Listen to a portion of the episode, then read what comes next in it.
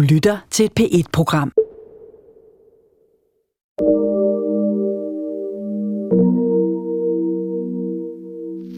Vi vil have en radio med frisk luft og godt humør. For mig, der gennemlevede krigen i Sarajevo, er det helt det samme, som sker i Ukraine i dag. Det bliver en katastrofe, hvis ikke NATO rykker ind og sætter en stopper for serberne. USA's præsident Clinton erklærede NATO's sejr over Jugoslavien i en tv-tale i nat. Mr. Chamberlain has just made a vital announcement in the House of Commons. A lot of them just to enjoy life as a young man in Denmark.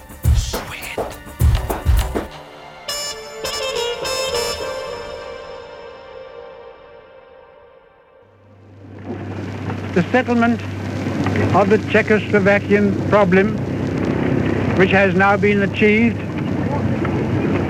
is, in my view, only the prelude to a larger settlement in which all Europe may find peace.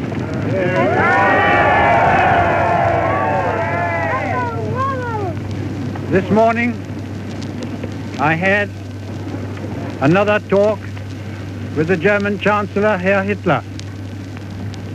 And here is the paper which bears his name upon it as well as mine.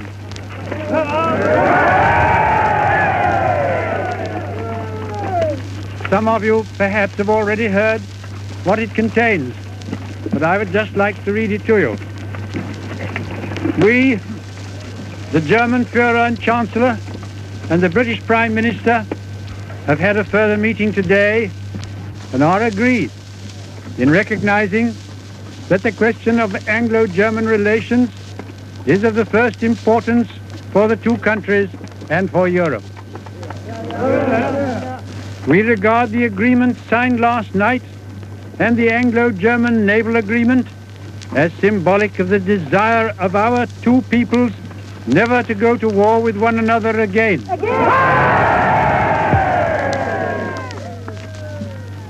We are resolved that the method of consultation shall be the method adopted uh, to deal with any other questions that may concern our two countries, and we are determined to continue our efforts to remove possible sources of difference and thus to contribute to assure the peace of Europe.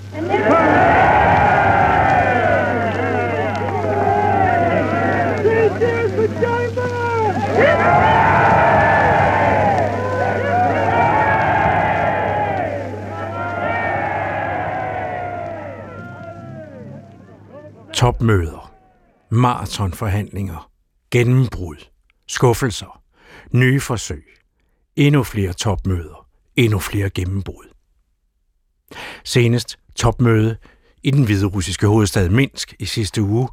Spørgsmålet, der er på dagsordenen, er det østlige Ukraine.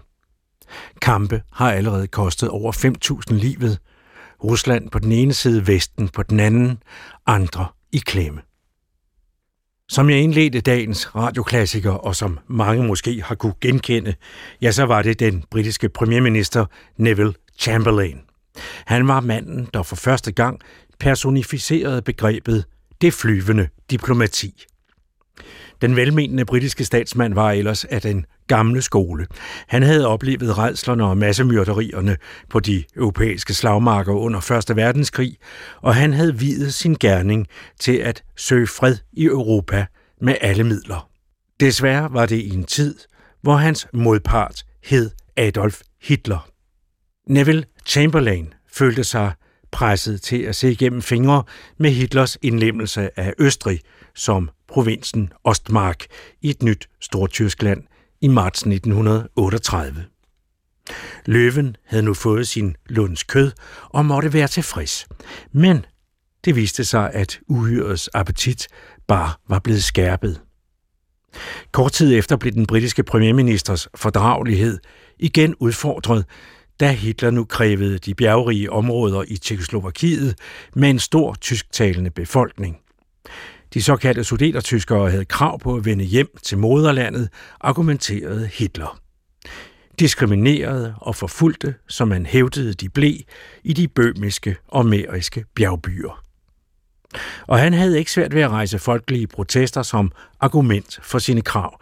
Mange sudetertyskere nægtede at tilhøre Tjekkoslovakiet og var forbitrede over, at de var blevet nægtet den selvbestemmelse, som for eksempel den amerikanske præsident Wilson havde fremlagt i sine 14 punkter fra Versailles-traktaten i 1918. Sudeterland blev en del af Tjekkoslovakiet, fordi det i historisk tid havde været en del af den tjekkiske kerneprovins Bøhmen men tyskerne følte sig som fremmede i Tjekkoslovakiet. Hvad Hitler så ikke sagde var, at netop det sudetertyske område, han gjorde krav på, af hensyn til de stakkels mennesker, der det samtidig var Tjekkoslovakiets stærkest befæstede forsvarslinje mod Tyskland.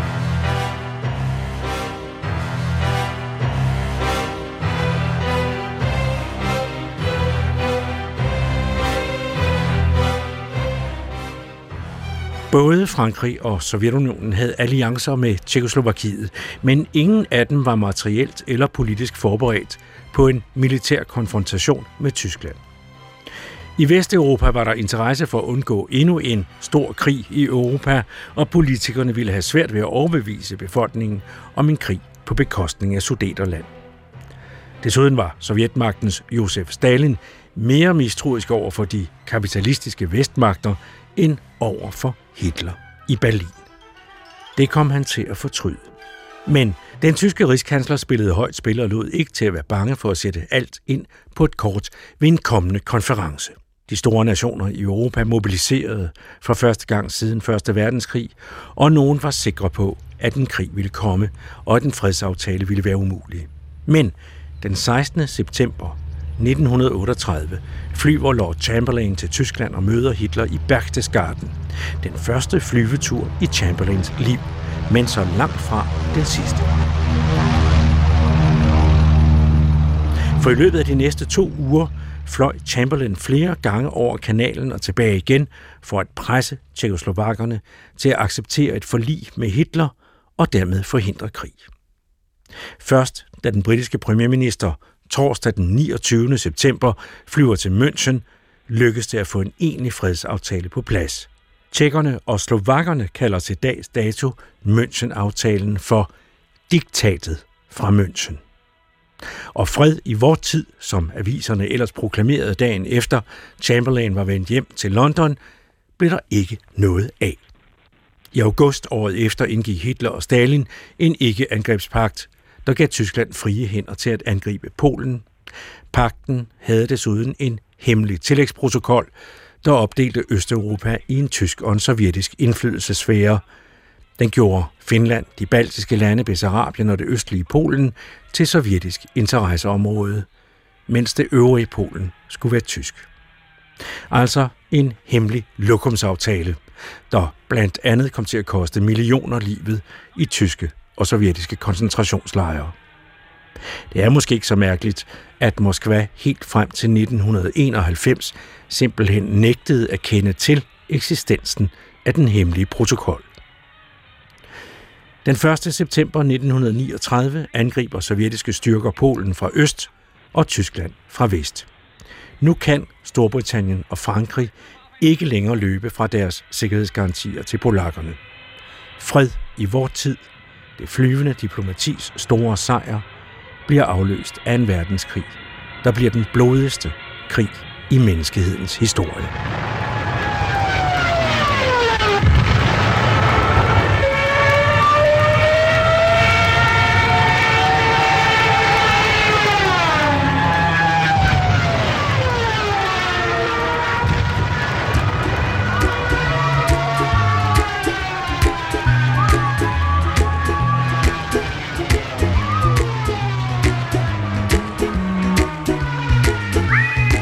Именно в это время, в эти пять минут информационное агентство Украины стали публиковать свои эксклюзивные молнии. Выдвинутые Россией требования для Украины являются неприемлемыми. Хороших новостей после переговоров нет.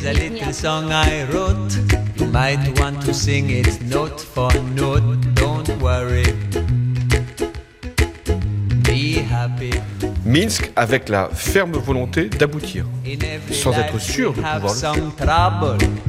When you worry, you make it double, don't worry. Be happy. Не самая лучшая ночь worry, be happy now. Но утро, на мой взгляд, доброе, потому что, несмотря на все сложности переговорного процесса, нам э, все-таки удалось договориться о главном. Кстати говоря, почему так долго шли согласования? Ich habe keine Illusion, wir haben keine Illusion, dass noch sehr, sehr viel Arbeit notwendig ist. Aber es gibt eine reale Chance, die Dinge zum Besseren zu wenden. Don't worry, be happy. Ain't got no place to lay your head. Somebody came and took your bed. Don't worry.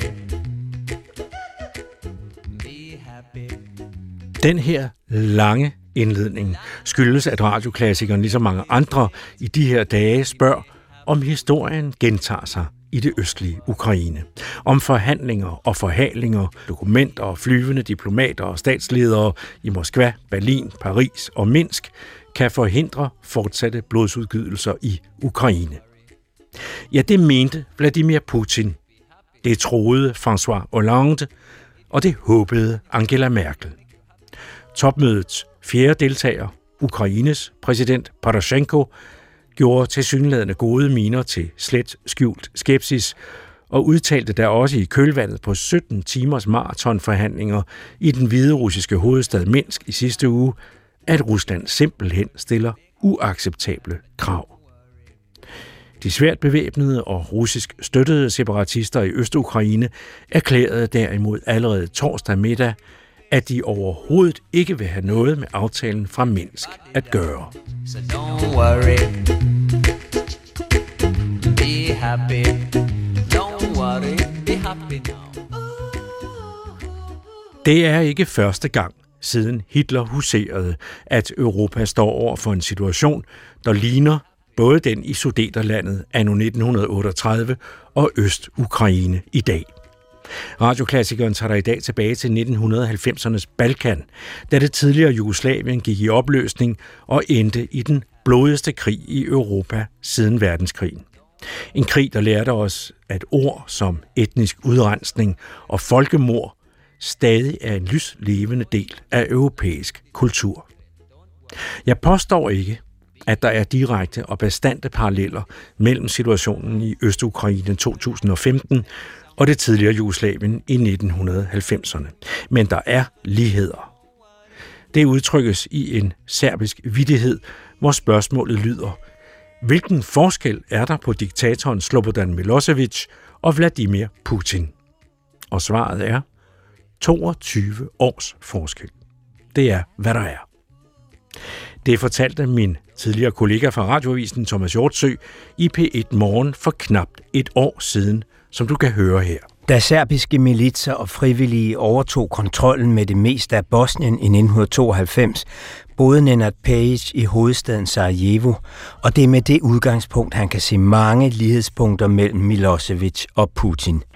For me, as somebody who went through this in Sarajevo before and during the war, to me, it's actually everything the same.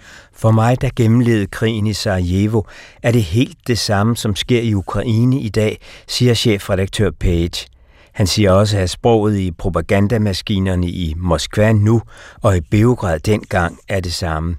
Både Putin og Milosevic har brugt udtrykket frivillige om de grønne mænd, som er blevet sat ind som fortrop for at skabe uro og bane vejen for at overtage områder.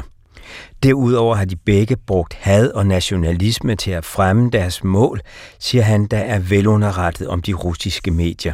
When you see what they are writing about, what kind of lies they are posting there, it's, it's simply mobilization to hate, to hate Ukrainians. Når man ser, hvad de fortæller i medierne, hvilke løgne de bruger, så handler det i dag om at mobilisere had mod ukrainere, siger en ivrig Nenad Page i telefonen fra Prag, hvor han er chefredaktør i Radio Free Europe, som rapporterer om forholdene især i Østeuropa. Nenad Page siger, at han lige har fået en rapport om, hvilke ord, der optræder mest i de russiske medier. United Russia was mentioned in Russian media in April 2014 19,050 times. Putins parti Forenede Rusland blev omtalt 19.000 gange i sidste måned. And you know who is the second? Og ved du, hvem der var nummer to? So-called Ukrainian fascists. De såkaldte ukrainske fascister var nummer to. Putin prøver at skabe et indtryk af en stærkt højreorienteret regering, der sidder på magten i Ukraine. På Balkan kaldte Milosevic regeringen i Sarajevo mujahediner, fordi et flertal af befolkningen der var muslimer. Der er så mange lighedspunkter mellem det, Putin gør i Ukraine, og det Milosevic gjorde på Balkan, at svaret på vidtigheden om forskellen mellem Putin og Milosevic lyder på cirka 22 år, underforstået, at det er den eneste forskel mellem de to. Chefredaktør Page betegner de tos fremgangsmåde som en klassisk opskrift på at skabe en konflikt og blive ved magten. Det lykkedes dog ikke helt for Milosevic, der fortsatte sine krige og blev styrtet af sin egen befolkning efter nederlaget i Kosovo. Milosevic døde i fængslet ved krigsforbryderdomstolen i Haag for otte år siden. Vittigheden med de 22 år har skabt en større debat. Det britiske tidsskrift Economist skriver, at det er en fornærmelse mod de mange dræbte, især det østlige Bosnien, for eksempel offrene for det serbiske folkedrab i Srebrenica i 1995. Men det afviser Nenad Page, der som indbygger i Sarajevo under krigen betegner sig selv som offer, og at der også findes den slags ofre i dag længere østpå. But what do we have today in Crimea? Hvad er det, som sker på Krim, der nu er under russisk kontrol, spørger han, og forklarer, at en vigtig indfødt befolkningsgruppe, tatarerne, bliver udsat for etnisk udrensning. Han henviser blandt andet til, at deres leder ikke må vende tilbage til halvøen, og at de, som ventede på ham ved grænsen, blev straffet med en bøde på 3.000 kroner. Han siger også, at indbyggerne i Rusland nu opfører sig mere og mere som russere, i stedet for som borgere i et land. Spørger man i dag på Balkan, er der altså ikke tvivl om, at den tidligere russiske kommunist, nu ærkenationalist og ortodokst troende Vladimir Putin, ligner den tidligere kommunist og senere ærkenationalist, ortodokst religiøse Slobodan Milosevic. Leoparden er nemlig et hurtigt dyr, der kan løbe fra alt, men ikke sine pletter, som man også siger på russisk.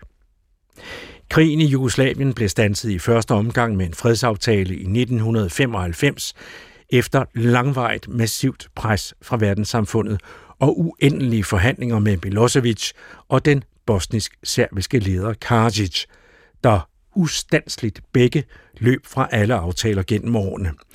Og imens forblødte serberne, kroaterne, bosnierne, muslimerne, de kristne og ateisterne, hvis de der ikke nåede at stikke af og komme ud af landet. Men diktatoren Milosevic, han var stadig fortagsom. Han indskrænkede selvstyret og andre rettigheder for det albanske mindretal i Kosovo, og fremprovokerede efterhånden en konflikt, der slog ud i åben krig, og som endte med serbiske massakre, som Thomas Ubesten kunne fortælle fra grænsen mellem Makedonien og Kosovo i nyhedsmagasinet Reflex i de dramatiske forårsdage i 1999. Kamfëria diçka me pështu popullatën civile është katastrofe. Katastrofe En katastrofe. Det bliver en katastrofe, hvis ikke NATO rykker ind og sætter en stopper for serberne. Det er fredag eftermiddag, og manden, der taler, Sania Aliu hedder han, er for få minutter siden sluppet levende over grænsen til Makedonien med sine tre små drenge. Sønnerne ser forbløffet til, mens deres far taler og taler med journalisterne. Det er ikke hver dag, de ser en stor voksen mand græde, og der er slet ikke deres far. Men han bærer på en redselsvækkende historie om en tragedie, der i disse timer udspiller sig få kilometer nede ad vejen i byen Ferisaj eller på serbisk Urosevac. En tragedie, som vi ved finder sted, fordi den foregår nær grænsen. Dybere inde i Kosovo ved kun beboerne selv, hvad der foregår, men situationen der er næppe meget anderledes end i Ferisaj. Sania Aliu forsøgte allerede for nogle dage siden at komme ud og væk fra den tiltagende serbiske terror i lillebyen. Han var heldig at få sig selv og familien med på et tog til Makedonien, og næsten mirakuløst kom toget uantastet igennem de serbiske linjer og over grænsen til den første makedonske station, Volkova. Her troede flygtningene, de var en 600 stykker, at de var i sikkerhed. Men i stedet for røde korspakker og telte, blev de modtaget af makedonske betjente, der gennede dem ud af toget og ind i to andre togvogne. De var pakket som sardiner, fortæller Sania, og mange begyndte at græde af skræk. da det gik op for dem, at de ville blive sendt tilbage, hvor de kom fra. Men den dag var makedonerne kolde over for alle, der ikke havde de rigtige papirer. Hjemme i Ferisaj var alt dødsens stille. Den albanske befolkning holdt sig inde i husene for ikke at løbe ind i de stadig flere bevæbnede civile og halvmilitære serbiske bander, der tumlede rundt i gaderne. Serberne, der efter at udlændingene var rejst, var verdens herre i nogle timer. Samme nat begyndte NATO's bombardement, og serbernes vildskab steg i takt med rapporter om missilnedslag og bomber i Beograd, Novi Sad og i selve Kosovas hovedstad Pristina, få minutters kørsel fra Felisaj. Næste morgen kørte serbiske kampvogne ind i byens centrum, og militæret gik i stilling overalt i byen, uden at gribe ind over for bandernes herren. I et år af vold, røveri og herværk gik civile som militære serber i gang med at ødelægge alt albansk ejendom. På hovedstrøget Marskal Tito-gaden blev alle albanske butikker uden undtagelse røvet og sat i brand. Imens krøb albanerne sammen i redsel i deres hjem. Kl. 23 torsdag aften sparkede en gruppe bevæbnede bøller døren ind hos Sania og hans tre sønner, de troede, at deres sidste time var kommet, men nu skete der et sjældent mirakel. En serbisk nabo blandede sig og råbte stop, stop, lad børnene være, hvorefter banden drog videre til et andet albansk hus. Næste morgen, og det er altså i går fredag, samlede Sanie børn og alt, hvad der kunne skrabe sammen af penge, og begav sig i bil til grænsen, hvor han købte sig igennem til Makedonien. Muss man bezahlen? Bezahlen. 100 mark. 100 mark, ja, det kan, ja. 100 mark, ja. 100 D-mark. 100 D-mark var prisen for at slippe levende ud, fortæller en anden flygtning, butiksejeren Skandar Granit, der lidt efter kommer over grænsen med sin grædende og opløste kone Sadicha og døtrene Floria og Gentiana. Den familie kommer også fra Felisaj, og Skandar fortæller en historie, der i al væsentlighed svarer til den, vi lige har hørt. Hans lille supermarked er røvet, brændt af, ødelagt, kaput, lagt i ruiner, siger han og græder stille. Om han har set nogen dræbte, jo, der lå et lig på gaden, da de forlod hjemmet, men de havde kun tid til at tænke på at bringe sig selv i sikkerhed. De var ikke ude for at samle dokumentation om massakre. Og med beretninger af den type bliver eftermiddag til aften ved general Jankovic grænseposten. Sidst på dagen kommer der ikke flere over fra den serbiske side. Tilbage er kun at komprimere beretningerne til nyhedsformat og sende dem hjem til den normale verden, hvor de viderebringes i kategorien ubekræftede forlydender fra Kosovo. Konflikten, eller lad os nu bare kalde en Kalashnikov for en Kalashnikov. Krigen i Kosovo i slutningen af 1990'erne. Den mener russerne i dag er helt parallel til konflikten i det østlige Ukraine. Det nye, såkaldt neofascistiske styre i Kiev diskriminerer nemlig de russisk talende i Donbass, der derfor legitimt har rejst sig til modstand, siger russerne. Altså ligesom albanerne gjorde det i Kosovo. Dengang gik NATO på vingerne og bombede Milosevic til forhandling og fred helt uden om FN's Sikkerhedsråd. Og hvis Rusland gør det samme, om end lidt mere gedult i dag, tja, så kan Vesten vel ikke komme rendende til Moskva eller Minsk med deres dobbeltmoral. Det spørgsmål lader jeg stå åbent. Claus Vitus besøgte for seks år siden Kosovo og mødte der den serbiske præst Isak og den albanske frihedskæmper Argentin. De tidligere fjender, men arbejder nu sammen på hver sin radiostation. To af de mest aflyttede radiostationer i Kosovo, en albansk og en serbisk. I de næste tre kvarter kan du høre to menneskelige stemmer bag storpolitikken, fortæller om deres egne smertelige erfaringer fra den gang, der var had, udrensninger, massakre og krig. Argentin står for rock and roll fodbold, som sender på denne dogne søndag på det, som nok bedst kan sammenlignes med sport på træeren. Argentin kan tale uden stop på albansk. Radiostationen her er albansk, og Argentin er Kosovo-albaner og muslim, selvom det nu ikke forhindrer ham i at drikke en snaps for at klare stemmebåndet. Han er lige så meget muslim, som de fleste danskere er kristne. Han flygtede fra Kosovo, da han var 23 år, efter han havde været med til at organisere en fredelig demonstration på universitetet med krav om, at albanere også måtte blive undervist på albansk. Men den serbiske præsident Milosevic strammede grebet om albanerne i Kosovo. Demonstrationen blev slået voldsomt ned, og lederen Albin Kurti blev arresteret. Herefter flygtede Arjentin til England. Han troede i virkeligheden, at han skulle leve i London resten af livet, Men efter tre år som asylansøger fik han nok.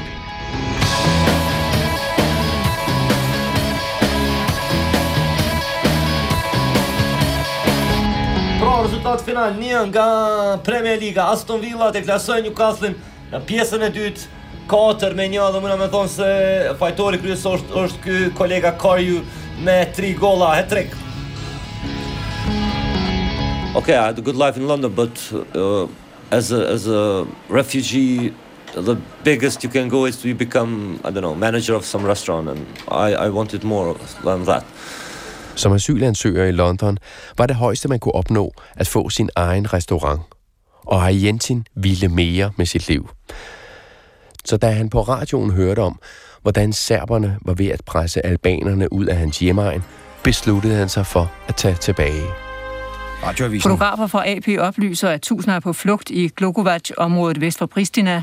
Journalister siger, at de har set snesevis af soldater i hvide camouflageuniformer og sorte skimasker i Sripika, der har været kontrolleret af oprørsherren. En talsmand for de moderate albanere beskylder til aften de serbiske soldater for at plyndre og sætte huse i brand.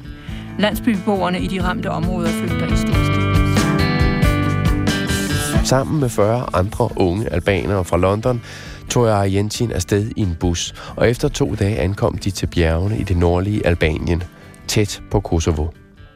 Argentin og de andre blev optaget i den albanske modstandshær UCK, og i en måned blev de trænet i kamp i de albanske bjerge. Så, den 15. maj, rykkede de ind i Kosovo fra de sneklædte Pastrik-bjergene og begyndte at kæmpe mod de serbiske tropper nede omkring Prisrin, en af de store byer i det sydlige Kosovo.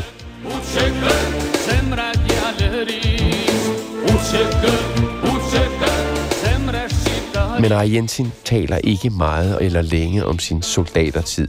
Han synes, det hele blev for nationalistisk og hadsk. Det var ikke ham. Han kæmpede bare for sit land. Det land, som han havde måttet forlade, og det, som han gerne ville tilbage til. På samme tidspunkt sad den unge serbiske præst Isak i et kloster i det sydlige Kosovo, neden for bjergene, hvor Argentin og de andre unge albanere fra London kæmpede. Inde i Kosovo bliver forholdene værre og værre. Der er rapporter om henrettelser og voldtægter mod Kosovo-albanere, og flere er døde af sult under forsøg på flugt. Præsten Isak og mange af de andre unge præster så, hvordan deres landsmænd, serberne, brændte huse af, henrettede og voldtog især udført af små halvmilitære bander, og mange af dem hørte ikke engang til i Kosovo.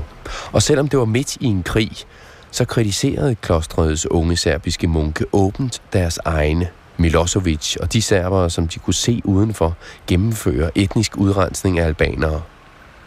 Og de gjorde det på en dengang i 1999 meget utraditionel måde, nemlig ved at lave en hjemmeside, hvor de fortalte om, hvad der skete i Kosovo. Alt det, som de udenlandske journalister ikke så. USA's præsident Clinton erklærede NATO's sejr over Jugoslavien i en tv-tale i nat. Men selvom ordet sejr blev brugt mange gange, så advarede Clinton om, at de 7.000 amerikanske soldater, som skal deltage i NATO's fredsstyrke, vil blive udsat for fare. Da krigen sluttede, fortsatte Isak Vorkucic en radiostation i samme ånd, for at give serberne et andet billede end det, som de hørte fra de nationalistiske serbiske radiostationer, som Milosevic styrede oppe i moder Serbien i nord. Ja sam mojega misu mnogo volela, ali eto sad nema njega, pa nema ni ova struja, ima ovaj tranzistor, ma ovaj kim radio i tako. Aim of, of the radio was to uh, present a different voice for Serbs in Kosovo. Than they used to hear from the radio stations that were here before 99 and that were in 99 and 2000 mostly still pro-regime or pro-Milosevic. Isak laver radio for serberne, og albanske Arjentin, den tidligere frihedskæmper, laver radio for albanerne. My goal from, from was to create something here all the time. Argentin opgav at kæmpe mod serberne allerede under krigen i 1999 og 2000. Og han besluttede sig i stedet for at lave radio, rockradio for unge albanere, men også gerne for unge serbere. We, we started with this radio, uh, we were a bit idealistic. Argentins radiostation ligger i Kosovos hovedby Pristina. Her bor både serbere og albanere sammen, også nogle gange i de samme bebyggelser og samme områder. Men bevæger man sig uden for Pristina, bliver det meget tydeligt, at mange steder i Kosovo lever folk adskilt. Syd for Pristina ligger en lille serbisk landsby, Čaklavica. Her har bilerne serbiske nummerplader. De røde Kosovo-flag med den sorte albanske ørn er afløst af det gamle jugoslaviske flag, og vejskiltene står med et andet alfabet. Det er her, at Isaks serbiske radiostation ligger. Byen var mere eller mindre tømt for serbere efter krigen, men mange af dem er nu vendt tilbage, men ikke uden betænkeligheder eller frygt for, at albanerne i nat kommer igen. En frygt, som holdes i live af propagandaen, især fra regimet i Beograd, fortæller Isak. Derfor har de lokale serbere i Kosovo mere end nogensinde brug for en ærlig stemme, siger Isak. Maybe nowadays more than ever, we can see that it still it's still on the same regime. so we were fooled. Nu er han journalist og forsøger at give et så balanceret og ærligt billede, som han kan. Og han er ikke præst mere. Han har mødt en kvinde, sit livs kærlighed, og derfor forlod han klostret. Men før han barberede præsteskægget af, mødte han den unge albanske radiojournalist Arientin, ham fra Rocksportsradioen. Og i dag arbejder de tæt sammen om at lave radio for både albanere og serbere i Kosovo, selvom de sidder på hver sin radiostation. Zero njoj, tregohëm ju të rështot pantelli që ka shënu për herë të nështë një përloj pefasio në kulishtu të korte nëshë. You see that there are a lot of young people who wants to leave the country. Many, many of them maybe to work and to study, but a lot of them just to, to enjoy life as uh, as a young man in, in Denmark or in England. O hajde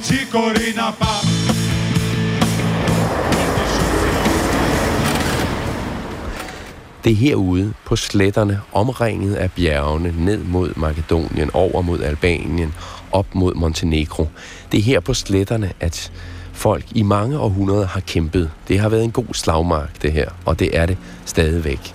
Og der er mange historiske mindesmærker, der holder fast i den gamle historie. Her, i tre små landsbyer, er historien og konflikten i Kosovo tydelig.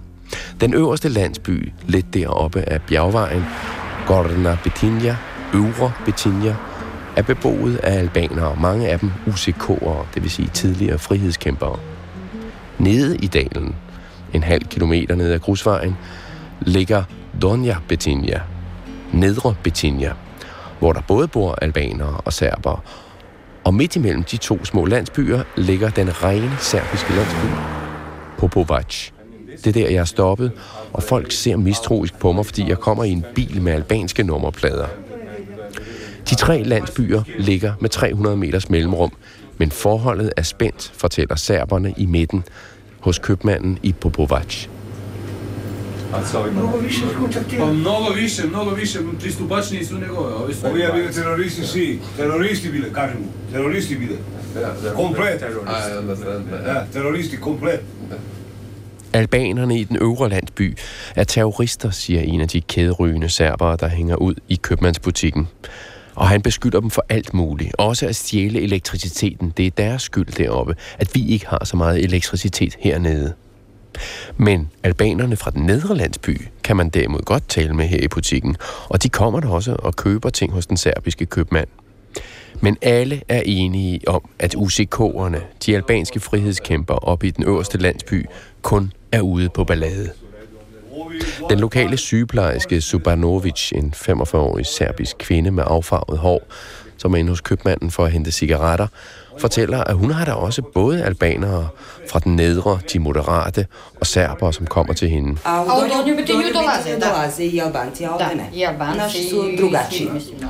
Men albanerne kommer nok mest fordi det er gratis. For det er det nemlig ikke hos den albanske sygeplejerske i den anden by. Og det er et tydeligt eksempel på den dobbeltstruktur, som der eksisterer i Kosovo. Den serbiske sygeplejerske bliver betalt for Serbien, og den albanske bliver betalt af det kosovanske sundhedsministerium. Konflikterne mellem de tre landsbyer er ikke altid lige klare for mig. Det er en blanding af etniske forhold, lidt gammelt nag, noget magtkamp. For eksempel bestyres vandforsyningen til alle tre landsbyer af dem deroppe i den nationalistiske albanske landsby. Men en del af det har selvfølgelig også at gøre med etnisk udrensning.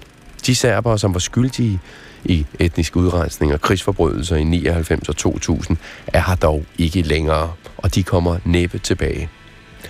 Men nogle af de andre, dem som flygtede, men som egentlig hører hjemme i Kosovo, er langsomt kommet tilbage. Meget langsomt. Spændingerne mellem folk i Kosovo kan tændes af den mindste gnist. Og hvis medierne, først og fremmest tv og radio, ikke har selvkontrol, så bryder det hele hurtigt ud i flammer.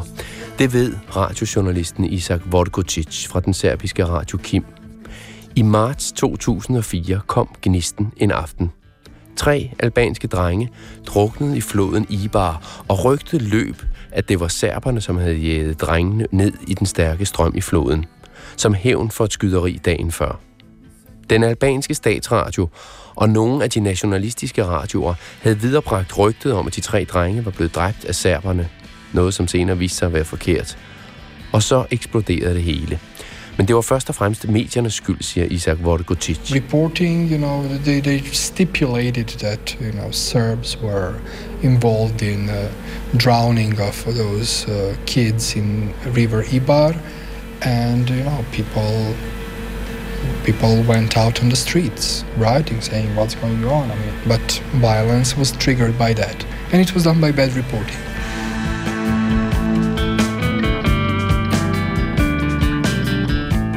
dårlig journalistik startede demonstrationer overalt i Kosovo, og serbere blev jaget og huse brændt af, og NATO-soldaterne, der var i landet for at bevare freden, måtte gå imellem.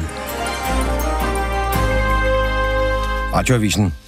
Efter de seneste døgns uroligheder i Kosovo bad den øverst kommanderende for de danske styrker forsvarsministeren om støtte i form af er en styrke. I nok?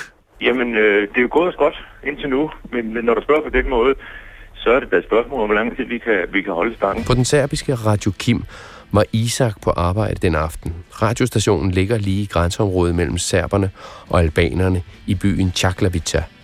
Og uden for radiostationen kastede albanerne med sten. We stood here in a radio. Riots were just 200 meters from here. We saw houses burning and we, we heard shooting. But, uh, well, most of the staff ran away and there were only three people here together with me on the radio. I mean, it is bad, but it is controlled. And it was so. It wasn't lie. Selvom det var dramatisk, så var situationen under kontrol, ikke mindst på grund af NATO-styrkerne, som måtte tage alle tæskene. Og det rapporterede Isak om på den serbiske radio.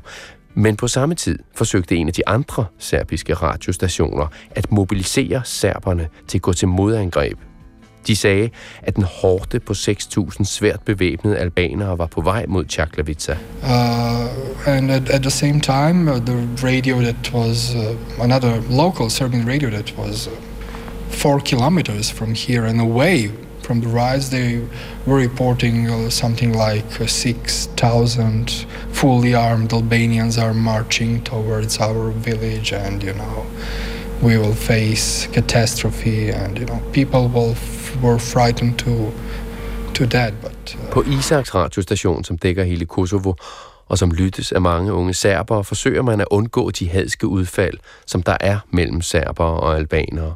Og hvis de endelig fortæller om det på Radio Kim, så refererer de bare til det som hadsk tale, uden at give nogle eksempler. Uh, we avoid any uh, hate speech. We do not even, uh, if, if somebody uses it, we do not uh, transfer it or publish. Uh, or we publish about that, but not that. Uh, and uh, we try to inform about every important aspect of uh, Kosovo life nowadays and uh, any important movement in Albanian community also, so that uh, Serbian community is aware or know about that.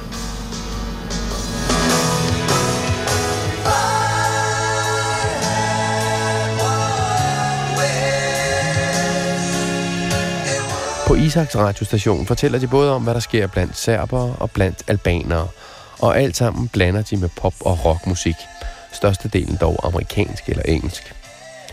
På den måde ligner Radio Kim, den anden radiostation, Urban FM, den mest populære albanske radiostation. hvor den tidligere frihedskæmper Arjentin er DJ.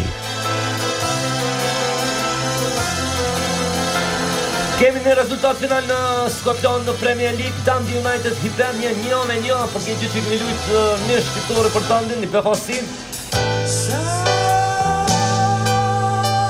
Argentin og Isak kender hinanden. Argentin får at vide, hvad der sker i den serbiske del fra Isak, og Argentin fortæller så Isak om, hvad der sker i den albanske del.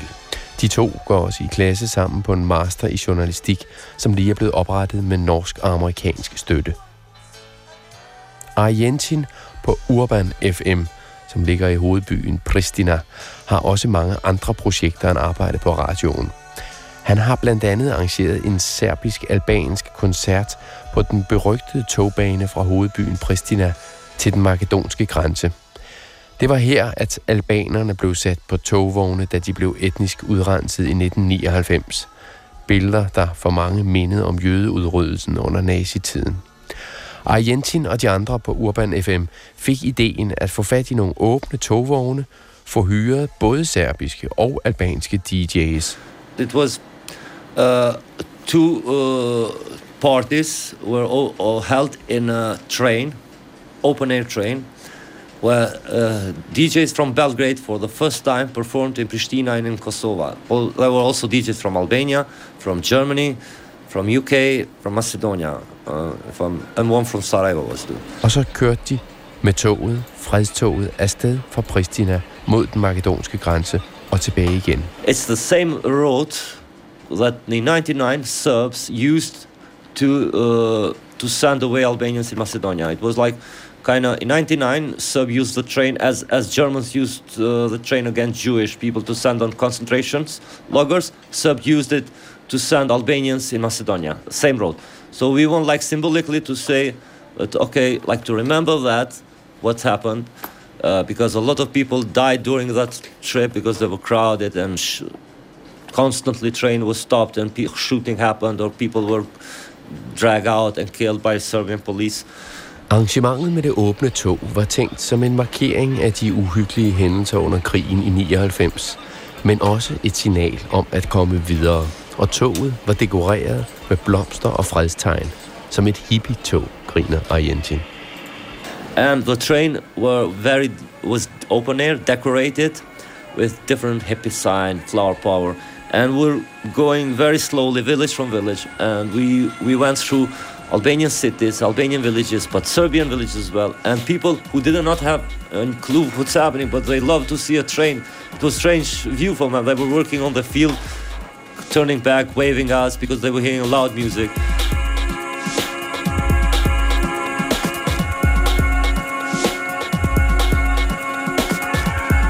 Ude i de små landsbyer kiggede bønderne i marken overrasket på os, når vi kom forbi med toget i sneglefart og fuld musik, fortæller Argentin. Men de vinkede og virkede glade. Men Argentin oplevede nu også folk, der ikke brød sig om hans fredstog.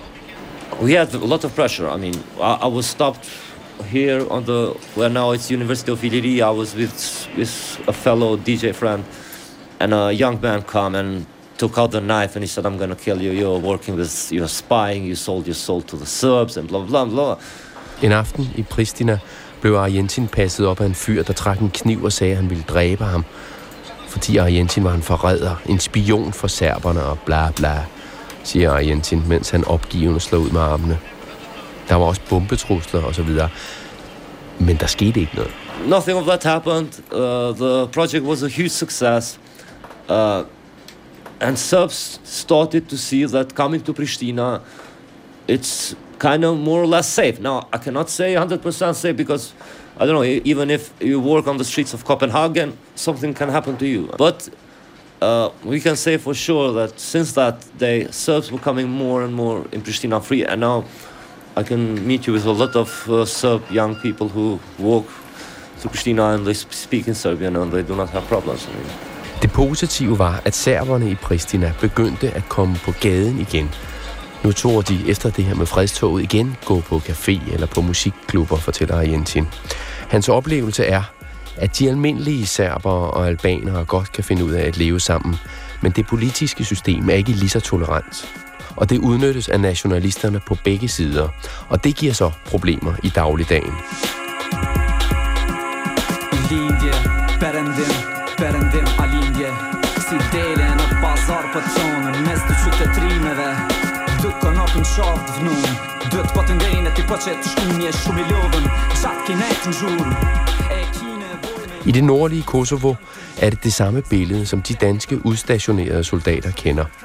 Jeg var på patrulje rundt i den delte by Mitrovica med de danske soldater i den internationale Kosovo her, K4 som de kaldes. I Mitrovica bor der altså både serbere og albanere. Patruljen var en overdragelsesforretning for sergeant Mads Møller Rasmussen til den nye sergeant Karl Martin Stenger, som var kommet ned for at overtage jobbet. Fordi jeg skal have at vide, hvem der præcis er serber albaner, så jeg ikke uh, kommer til at begå en eller anden uh, etnisk fejl. Jeg tror ikke, en forhus. 6 0, 1 2 Charlie, Shark, Shark, over. Charlie, 6 Hvordan er din oplevelse af, i det her område, som, som, I, som du har patruljeret i det sidste halve år, at hvordan har albanerne og serberne det sammen? Jamen, når vi går ud og, og snakker med de folk, der bor herude, så, så har vi ikke de store problemer. Øhm, de kan sagtens leve sammen med, med en anden etnisk nabo, øhm, så længe at de holder det på naboskab og lader være at snakke politik og snakke øh, alt for store fremtidsplaner. Så kan de sagtens leve sammen og kan sidde og få en, en et eller andet drik. Øhm, ikke noget problem der. Sergeant Karl Martin Stenger er den nye gruppefører for hold 18. Han har tidligere været soldat i Kosovo i 2000 og 2001, lige efter krigen. Øhm, og derfor kan jeg lige udpege de forskellige øh, store ting i området. Hvilken forskel kan du se?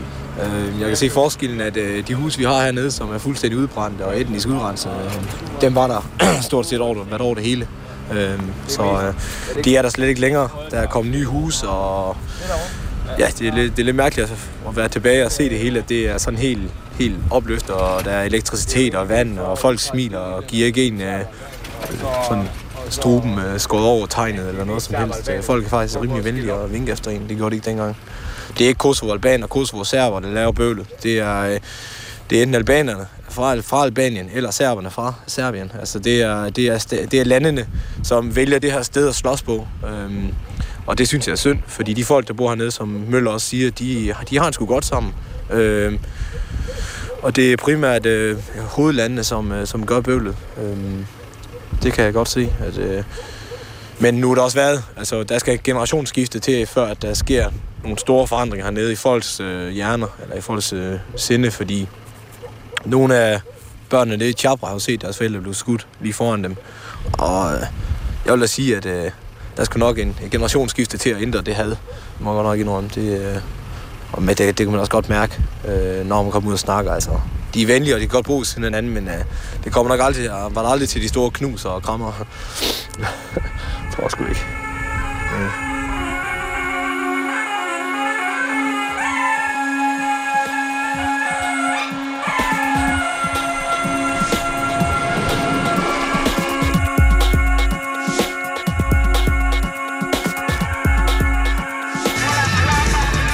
Du lyssnar till Kosovos bästa radiostation. Radio Kid 93,9 MHz. Var du än är henne. En af den serbiske radio Kims jingler, indtalt af svenske soldater udstationeret i Kosovo. Radioverden, den 38-årige Isak Vorgocic, sidder og gnider sin glatbarberede isse og smiler stort. Jeg har lige spurgt ham, hvad han lavede, før han begyndte at lave radio og han ved, at jeg allerede ved det i forvejen. Han er nemlig kendt i området som den serbiske præst, der blev radio-DJ. Uh, I, was, uh, I was doing a lot of things. a lot of things. Yeah, but uh, one of the most important ones is that so probably uh, that I was a priest for 12 years. Orthodox priest uh, in uh, Dachani Monastery. I 12 år var Isak Vodgocic ortodox præst i to af Kosovos kendteste klostre, og en af de præster, som serberne lyttede til og lå sig vejlede af. Og det gør de stadigvæk i radioen. Men det var nu ikke radioen, der fik ham til at forlade præstegærningen. You know, love. changed my um, uh, life part. I got married, now I have a daughter, and uh, you know, love. For et par år siden mødte Isak en kvinde, som han blev forelsket i, og derfor måtte forlade klostret, og som han i dag er blevet gift med og har fået en lille datter med. Kærlighedens veje er urensagelige, siger han med et skævt smil. Han ved godt, det lyder lidt patosfyldt, men det er ikke desto mindre sandheden.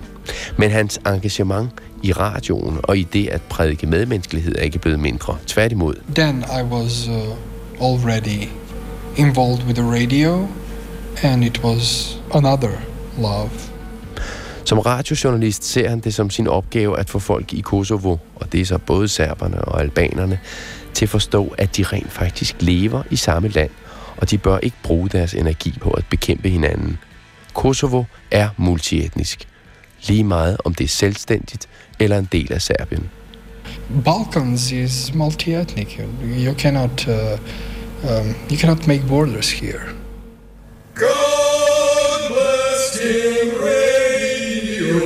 Dear friends, you are listening to 93.9 FM Kim Radio.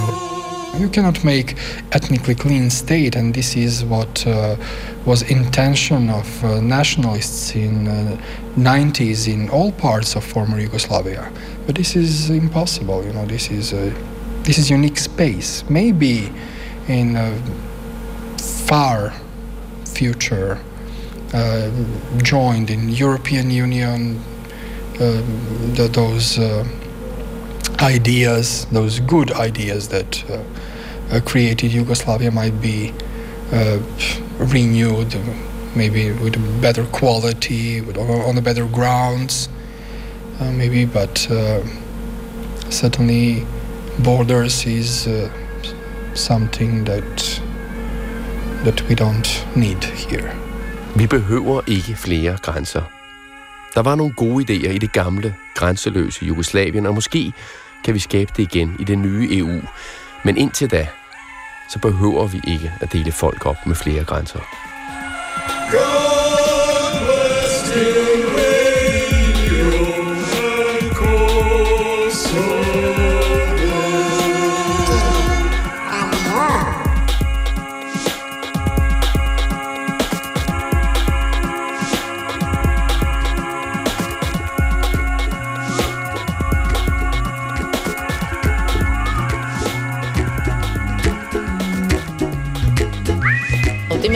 Это время, в эти пять минут информационное агентство Украины стали публиковать свои эксклюзивные молнии. Выдвинутые Россией требования для Украины являются неприемлемыми.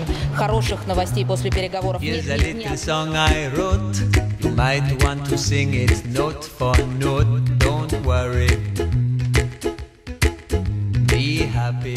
Minsk avec la ferme volonté d'aboutir, sans être sûr de pouvoir le faire. When you worry, you make it double, don't worry. Be happy. Не самая лучшая ночь worry, be happy Но утро, на мой взгляд, доброе, потому что, несмотря на все сложности переговорного процесса, нам э, все-таки удалось договориться о главном. Кстати говоря, почему так долго шли согласования? Ich habe keine Illusion, wir haben keine Illusion, dass noch sehr, sehr viel Arbeit notwendig ist. Aber es gibt eine reale Chance, die Dinge zum Besseren zu wenden. Don't worry, be happy. Ain't got no place to lay your head. Somebody came and took your bed. Don't worry. Be happy. The landlord have to litigate. Don't worry. Be happy. Look at me, I'm happy.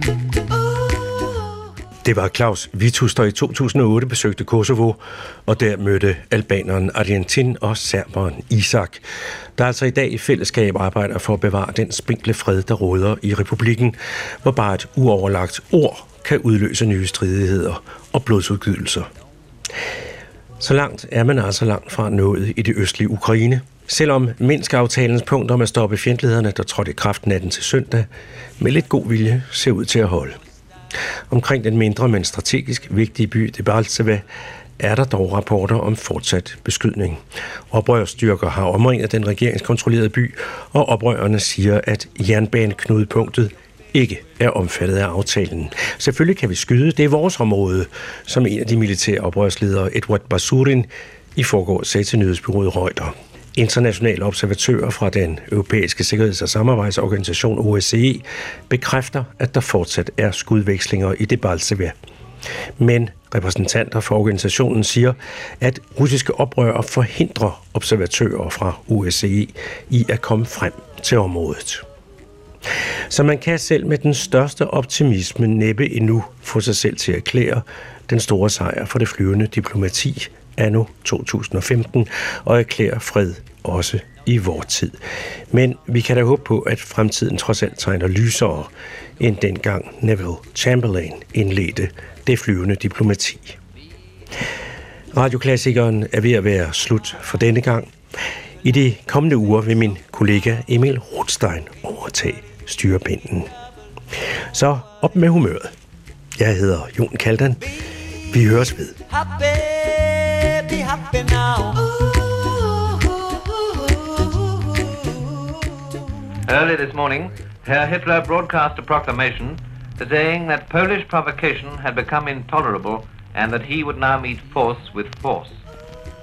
This was immediately followed by a proclamation by Herr Forster saying that Danzig had returned to the Reich. By this time, German forces were on the move and had attacked the Polish frontiers both from East Prussia and from Poland's western border. The German air arm also came into operation. It was now abundantly clear, he said, that the war did not begin this morning in Poland, but three years ago with the occupation of the Rhineland. The House has approved, without a division, a credit of 500 million pounds for war purposes. Don't worry, be happy.